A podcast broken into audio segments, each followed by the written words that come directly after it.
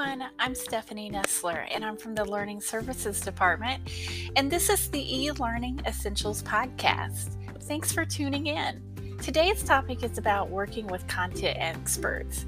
The role of the SME, subject matter expert, or content expert, and the instructional designer, and how we each bring two different perspectives to the table.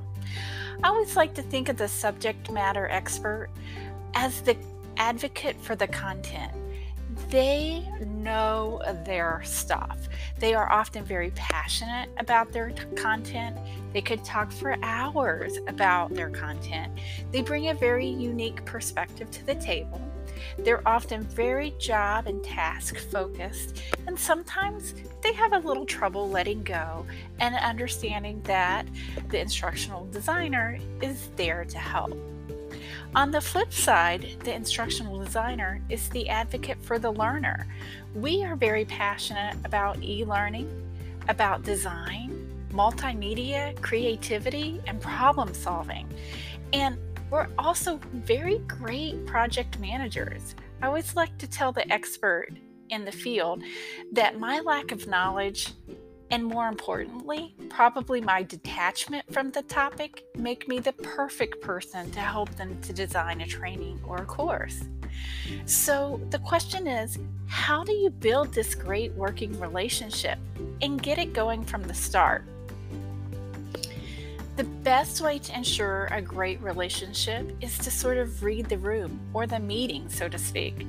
Manage the expectations and get down on the level of the content expert.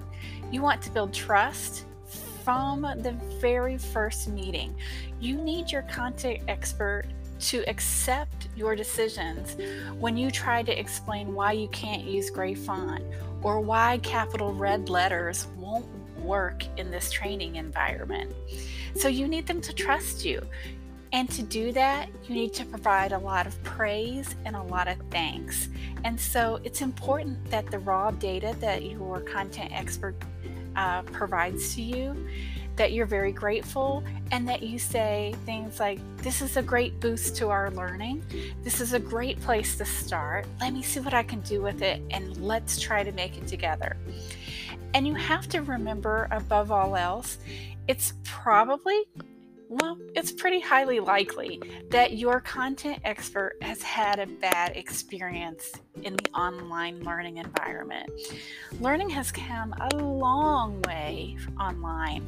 We can embed games, we can do online testing, we got videos, we can make sure that everybody has access. But at some point, it's very possible that your content expert has experienced bad online courses and may not be aware of all the new innovations and all the things that you can bring to the table. So, after you've got the trust down, you'll want to build some time management tips in there and develop an outline or a form that your content expert can fill out even prior to the first meeting so that you have a great audience a great set of information to sort of build from. Questions like, What's this project about? Who's my target audience? When is the deadline? Always providing topics, documents, deadlines in writing. It's the greatest thing for everybody involved. As the instructional designer, it's really important that you're able to chunk take these large topics and chunk them into smaller, more manageable pieces and organize agendas and dates and goals and talk about expectations and even possible setbacks. Um, ask about a demo, demo date. Who needs to approve this before this course goes live? What happens if we do get behind? And the most important thing that I've learned along the way is to share meetings and schedule deliverable and actionable actionable items for the meeting, which means in in a nutshell, homework delivered at the meeting. This is what I need you to do, and this is the date I need it on.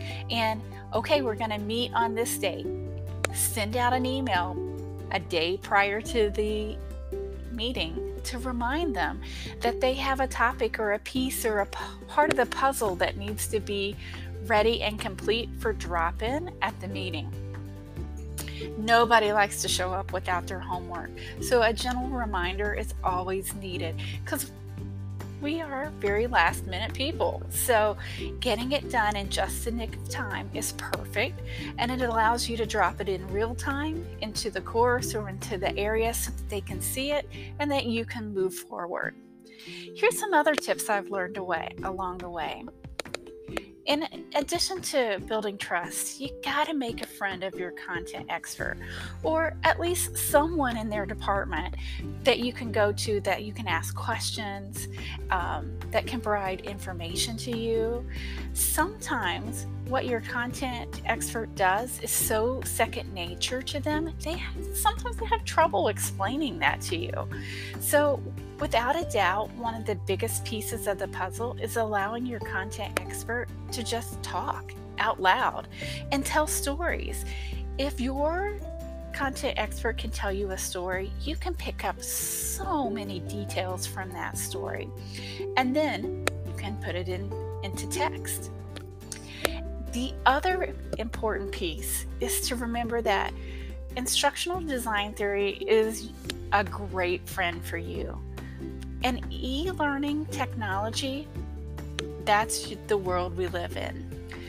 But Bloom's taxonomy, ADDIE's world of design, backward design, which by the way is my favorite, those are terms that only we know. They're not even on your content expert's radar. So remember to meet them where they're at and use everyday language to describe what you're really doing and provide lots of feedback and examples. And if you follow all of these things, you'll be sure to get your meeting off to a really good start. Hey, I want to thank you for listening today. Please tune in again um, for additional e design topics and maybe even some product reviews. If you have a topic suggestion, feel free to contact me. Thanks so much. Have a great day.